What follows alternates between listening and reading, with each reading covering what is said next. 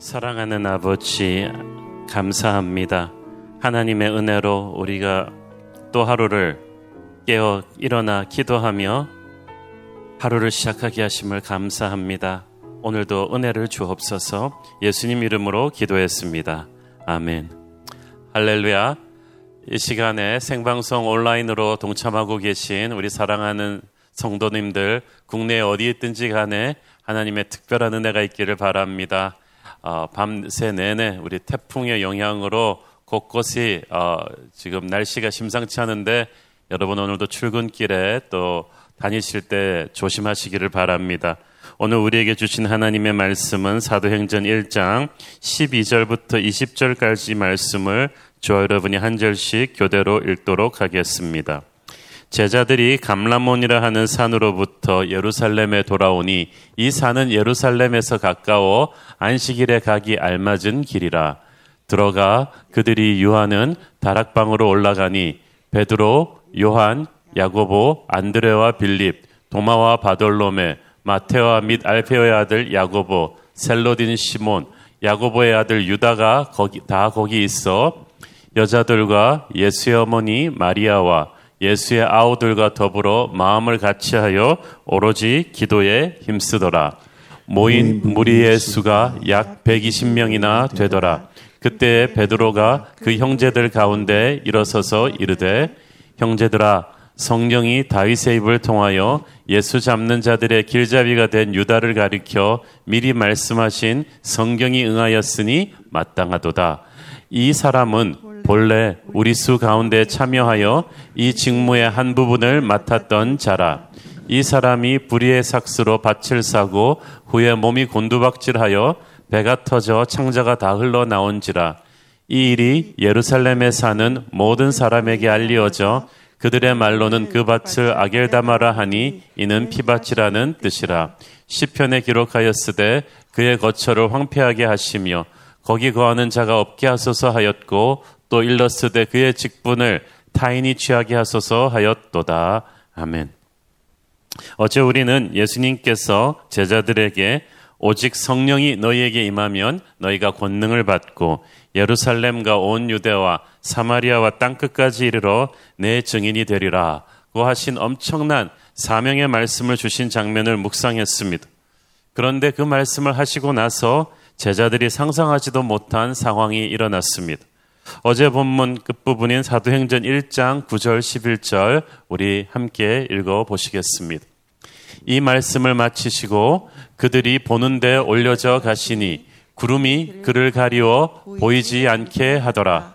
올라가실 때에 제자들이 자세히 하늘을 쳐다보고 있는데 흰옷 입은 두 사람이 그들 곁에 서서 이르되 갈릴리 사람들아 어찌하여 서서 하늘을 쳐다보느냐 너희 가운데서 하늘로 올려지신 이 예수는 하늘로 가심을 본 그대로 오시리라 하였느니라. 자, 승천하신 예수님을 하나님이 구름에 가려 버리셨습니다. 구름은 하나님의 영광과 임재를 상징합니다.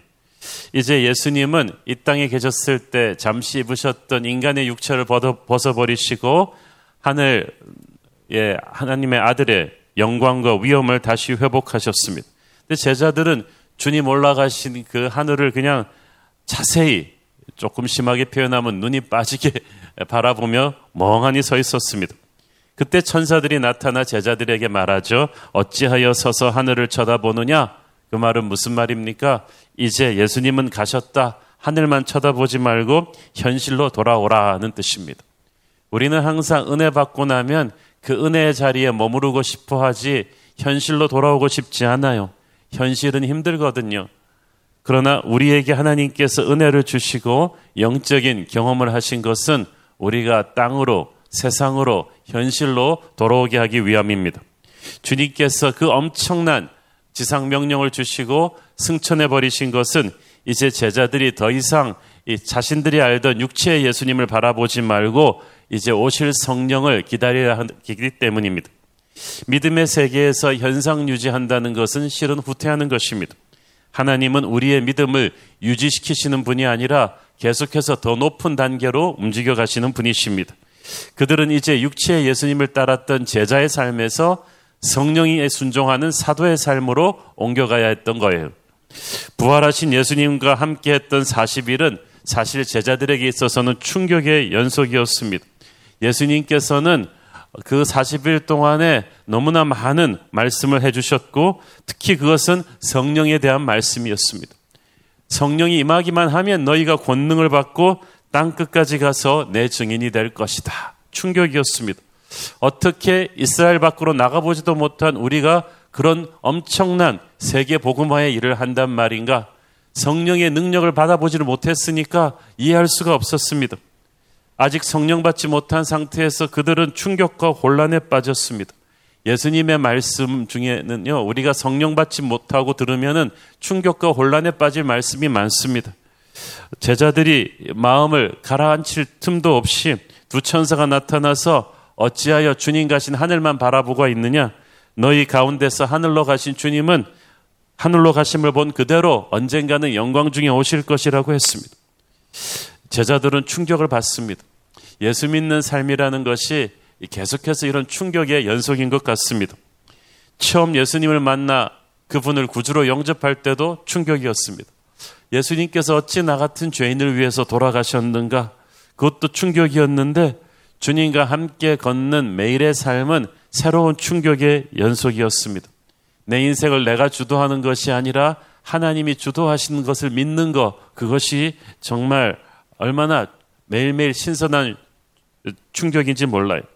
하나님께서는 항상 내가 생각지도 못했던 장소에 가게 하시고 생각지도 못했던 사람을 만나게 하시고 생각지도 못했던 일을 하게 하십니다.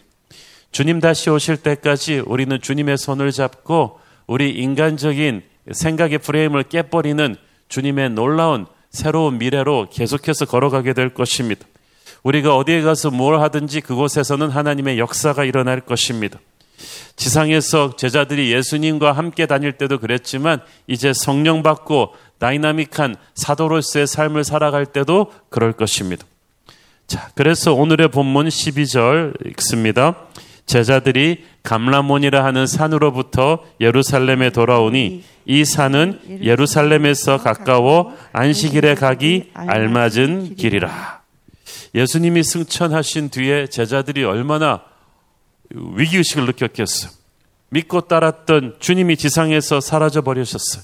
갑자기 절대적인 리더가 구심점이 없어져 버린 거예요. 도대체 앞으로 우리는 어떻게 해야 되는가? 그래서 그들이 딱 붙잡을 수 있는 명령은 단 하나. 약속한 성령이 임하실 것이다. 그 성령을 받기까지 절대 예루살렘을 떠나선 안 된다. 그래서 제자들은 예수님의 명령대로 예수님을 그 예루살렘을 떠나지 않고 함께 다 모였어요.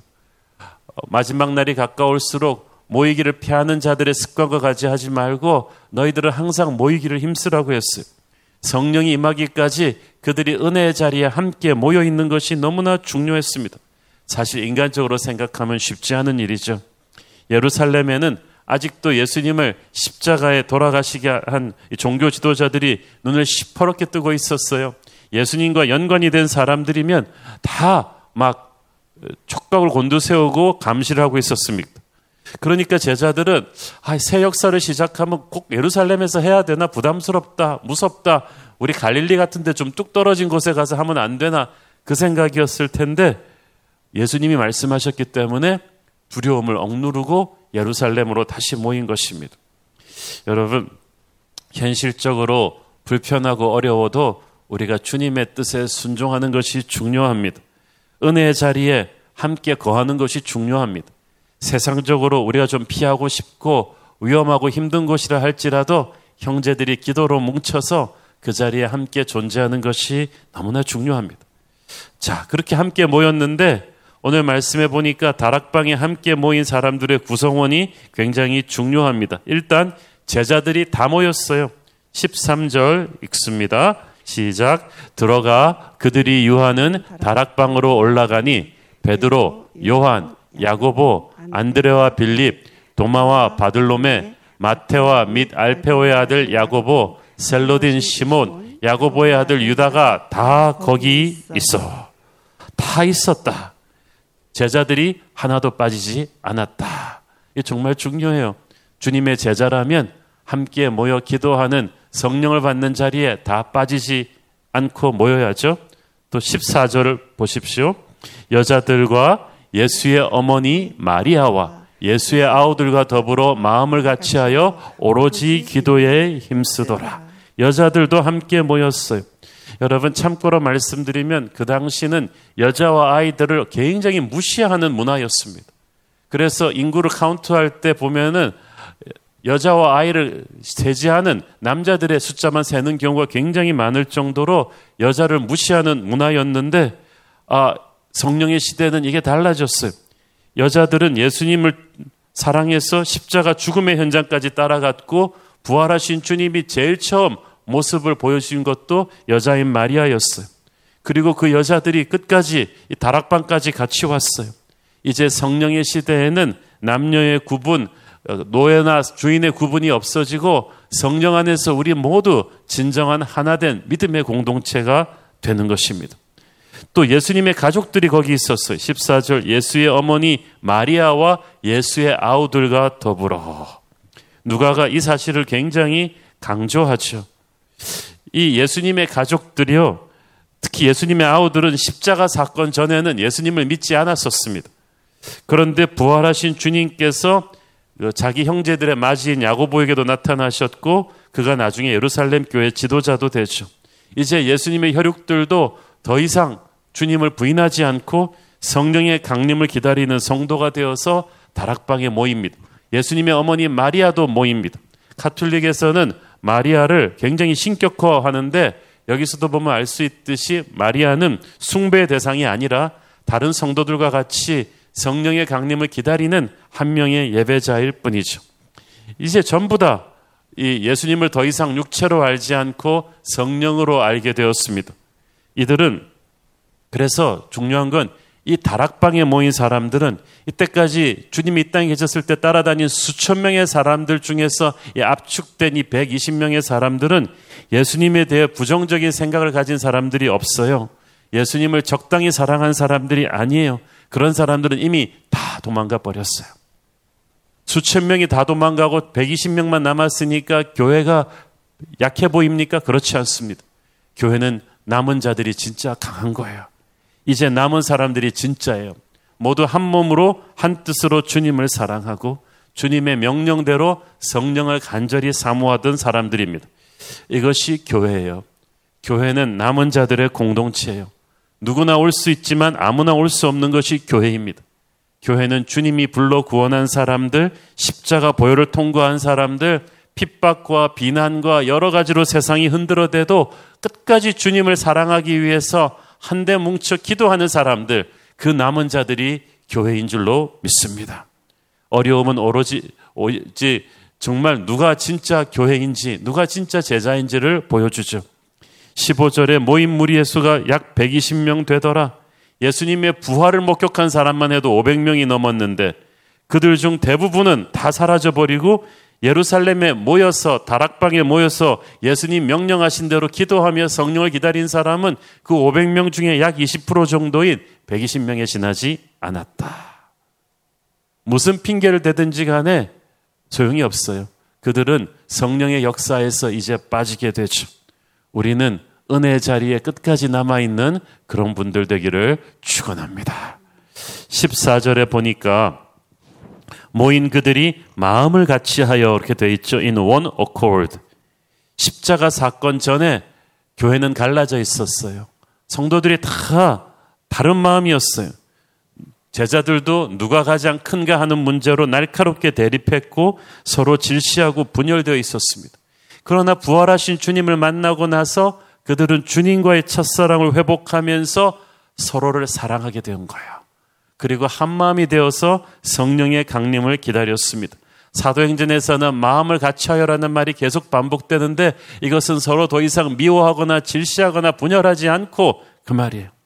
어려울 때일수록 우리는 성령 안에서 분열하지 말아야 됩니다. 성도들이 영적으로 하나가 돼서 육체적인 갈등을 극복합니다.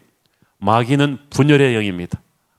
막 어, 희생양을 만들고 편가르기를 하고 분열시키는 이 세상의 모든 영들은 다 마귀가 준 것입니다. 교회는 한 마음으로 뭉쳐야 됩니다. 저는 우리가 이 힘든 시기에 얼굴을 보지 못하지만 성령께서 하나 되게 하는 역사가 있기를 바랍니다. 형제를 오해하거나 반목하지 마십시오. 찾아가면서 서로 회개하고 위에서 중보하고 기도하는 사랑의 중보가 이 힘든 코로나 기간 동안에 모든 공동체마다 숨마다 있기를 바랍니다. 어떤 분열과 갈등과 대립과 오해도 교회 안에서 사라지기를 바랍니다. 우리는 성령의 시대를 준비하는 사람들이기 때문에 그렇습니다.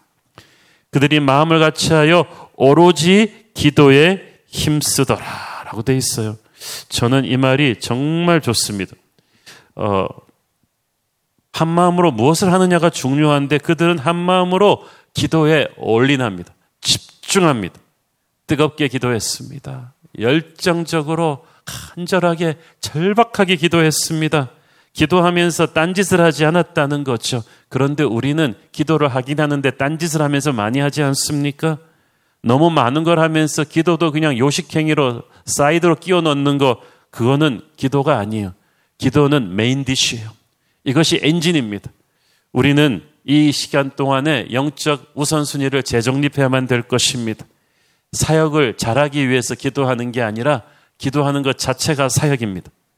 기도는 집중력입니다. 성령을 기다리는 사람들은 모여서 회의하지 않고 세미나 열지 않고 논쟁하지 않았어요. 집단 행위하거나 시위하지 않았습니다. 모여서 기도에 전념했습니다. 교회는 그런 곳입니다. 그래서 교회는 민주적인 곳이라기보다는 영적인 곳이에요. 그들은 아무것도 하지 않고 오로지 함께 모여 기도를 했는데 어떻게 보면 시간 낭비 같죠. 그러나 이것처럼 거룩한 시간 낭비는 없어요. 땅의 눈으로 보기에는 시간 낭비 같지만 영의 눈으로 보면 이것처럼 효율적인 시간 우선순위는 없습니다. 때로는 거룩한 역사를 위해서 이렇게 우리는 기도에 혼신의 힘을 쏟아야만 되는 때가 있습니다. 십자가도 보고 부활도 체험했지만 이제 성령의 강림을 체험하면서 그들은 기도해야만 했어요. 그들의 기도는 간결했고 진실했고 절박했습니다. 고상하게 앉아서 우는 화려한 그 문구가 아니었어요. 정말 진솔한 영적인 발버둥입니다. 거룩한 영혼의 통곡이죠. 절망감 속에서 기도하지 않고는 무서워서 견딜 수 없는 불안해서 견딜 수가 없는 사람의 통곡함입니다. 저는 저와 여러분이 이 코로나 기간 동안에 그런 기도를 회복했으면 좋겠습니다. 많은 공동체들이 밤 10시에 또 하루에 시간을 정해서 교회를 위해서 기도하시는 걸로 알고 있습니다. 우리 중보기도 팀도 돌아가면서 띠금식을 하면서 교회를 위해서 기도를 해 주셔서 우리가 보이지 않지만 얼마나 여러분의 기도의 힘을 느끼고 있는지 모릅니다. 사랑하는 성도 여러분, 보이지 않지만 여러분 서로를 기도를 느끼면서 기도합시다. 주님, 제가 지금까지 예수 믿고 주님의 일을 해왔지만 너무 기도가 없었던 것을 회개합니다. 내 생각과 방법대로만 하다 보니까 너무나 피곤했습니다. 영적으로 열매가 없고 마음에 기쁨이 없습니다.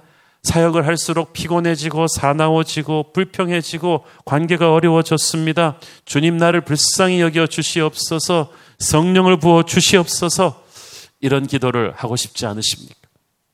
예수님 승천하신 뒤에 오순절 성령 강림까지 약 열흘의 시간이 흘렀습니다. 정말 불안하고 사방에 세상이 주는 압박이 교회로 밀려오는 위기의 시간이었습니다. 이 위기의 시간에 그들은 전력으로 함께 기도했습니다. 그래서 하늘의 천사가 그들을 지킨 거예요. 이 다락방의 합심 기도는 자신들의 개인적인 어떤 욕심을 이루고자 하는 기도가 아니라 주님 약속하신 성령 세례를 위한 기도였습니다. 이 은밀한 골방 기도가 이 개인의 신앙을 성숙시키는 기도라면 이 다락방의 합심 기도는 공동체 위로 성령의 불을 초대하는 기도요. 교회를 부흥시키는 기도요, 세계 복음화에 힘을 받는 그런 스팟 스타팅 건 같은 그런 엄청난 기도였습니다. 이 기도의 자리에 아까도 얘기했듯이 분명히 부활하신 주님을 목격한 그리고 주님의 당부를 들은 500명의 제자들이 다 오지 않고 120명만 모여서 함께 기도했다는 거 얼마나 안타까운지 모르겠어요. 화려한 꿈을 꾸는 사람 많습니다. 뭐 하자고 말하는 사람들 많습니다만은 결국 그것을 이루어내는 사람은 누구냐? 엎드려서 기도하는 사람이요. 기도하는 교회인 줄로 믿습니다. 하늘의 꿈을 꾼다면 기도해야 그 꿈을 이룰 수 있을 것입니다. 성령의 시대를 꿈꾼다면 우리는 함께 엎드려서 기도해야 될 것입니다. 우리도 지금 온 한국이 어렵지만은 교회가 특히 어려운 어, 세상이 곱지 않은 눈으로 교회를 보는 힘든 시국을 지나고 있지 않습니까? 이때 우리가 기도하지 않으면 이 불안감을 어떻게 떨칠 것입니까? 이 두려움과 어떻게 싸워 이길 것입니까? 사랑하는 성도 여러분, 이미 여러분은 기도의 용사들입니다. 그러니까 이 새벽을 깨우고 있지 않습니까? 하지만 오늘부터 저는 여러분의 기도 가운데 성령의 불이 뜨겁게 임하기를 바라고 라인방으로, 줌으로, 온라인 매개체를 이용해서 서로가 뜨겁게 기도하는 역사를 통해서 신사도행전적인 성령의 새로운 부흥이 우리 교회 안에 일어나기를 축원합니다. 함께 한번 기도하겠습니다. 주님 은혜를 감사합니다. 불안감과 두려움에 떨린 마음, 압박하고 오는 세상에 두려워서 도망가고 싶은 마음을 억누르고 그들이 다락방에 함께 모여 오로지 기도에 힘썼을 때 하늘의 천사가 그들을 지키셨고 성령의 불이 그들에게 임하게 되는 것을 보았습니다. 주여, 우리 사랑하는 성도들이 기도로 이 힘든 시국을 뚫고 나가게 하여 주시옵소서. 예수님 이름으로 기도했습니다. 아멘.